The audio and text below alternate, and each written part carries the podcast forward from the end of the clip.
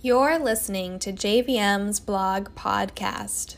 Today is Monday, March 1st. My name is Amanda Lee, but the blog is written by our founder, Jay Voorhees. I am recording today's blog in the first person to capture the intended tone of Jay's blog. The title of today's blog is Why California is So Hot Median House Prices. Median Home Prices. If the California housing market was not appreciating at all, but every buyer suddenly decided they would only buy 4,000 square foot, $1 million homes in 2021 after only buying 2,000 square foot, $500,000 homes in 2020, the median home price would double. And this would lead many people to mistakenly believe that housing prices have increased when it really just means that people are buying bigger and more expensive homes. If the demand for larger homes suddenly increased markedly, we could even see median home prices increase in the face of a declining market. I touched on this on Friday, but I'm hitting it again because I saw the below blurb in Leonard Steinberg's Compass blog over the weekend. Fleeing California? Hardly. California housing had the hottest real estate month in 17 years.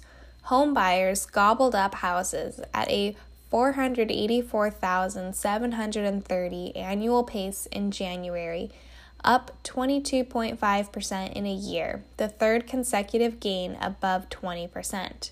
The statewide median price paid was 699,890, up 21.7% in a year and the biggest gain since February 2014. If that's not overheated to you, consider this. The last time sales and prices jumped more than 20% in the same month was in August 2003. I love Leonard's blog, so this is certainly no slight on him, but I do want to discuss the comment briefly because there is so much to unpack. 1. Median home prices. I met my new neighbor last week. He is in tech and he just bought the house next door to me because he has a young family and he can now work remotely. The house is twice the size and price of his last home, and I have seen this story repeat dozens of times now over the last six months. This is no doubt a major factor behind the increase in median prices, and, as pointed out above, it is not always an indication of appreciation. California's demise overstated. While the above statement is slightly misleading, it still eliminates the fact that California's demise was overstated as much of the economy and housing demand remain very strong. 3 equivalent to 2003 equals good news.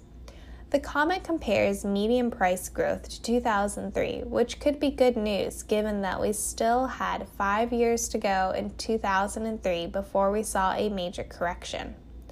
4. Demographics and limited inventory again. Even though median price analyses can be misleading, California home prices, on average, adjusted for size, are still increasing very quickly at about 9% in 2020 per Zillow. This appreciation is no doubt spurred partially by the very limited inventory in California because it is so difficult and expensive to build new homes, and also by the onslaught of millennials flooding into the housing market for the first time as a result of the baby boomlet that took place 30 plus years ago. This may be the strongest influence on appreciation right now. 5. Fed policy asset appreciation. This too is a factor, and it is something I blogged about in June in our asset inflation blog. Housing prices are also spurred by Fed policy. Whenever there's this much cash flooding the market as a result of Fed and fiscal policy via QE, stimulus, and interest rate suppression in general, we often see asset prices, both stocks and real estate, appreciate quickly. Thanks for listening to JVM's daily blog podcast. To learn more about the topics discussed in this blog or to get more info about our mortgage services, contact our team by phone or email. Our team's contact info is listed in the notes for this episode, and we are available seven days a week.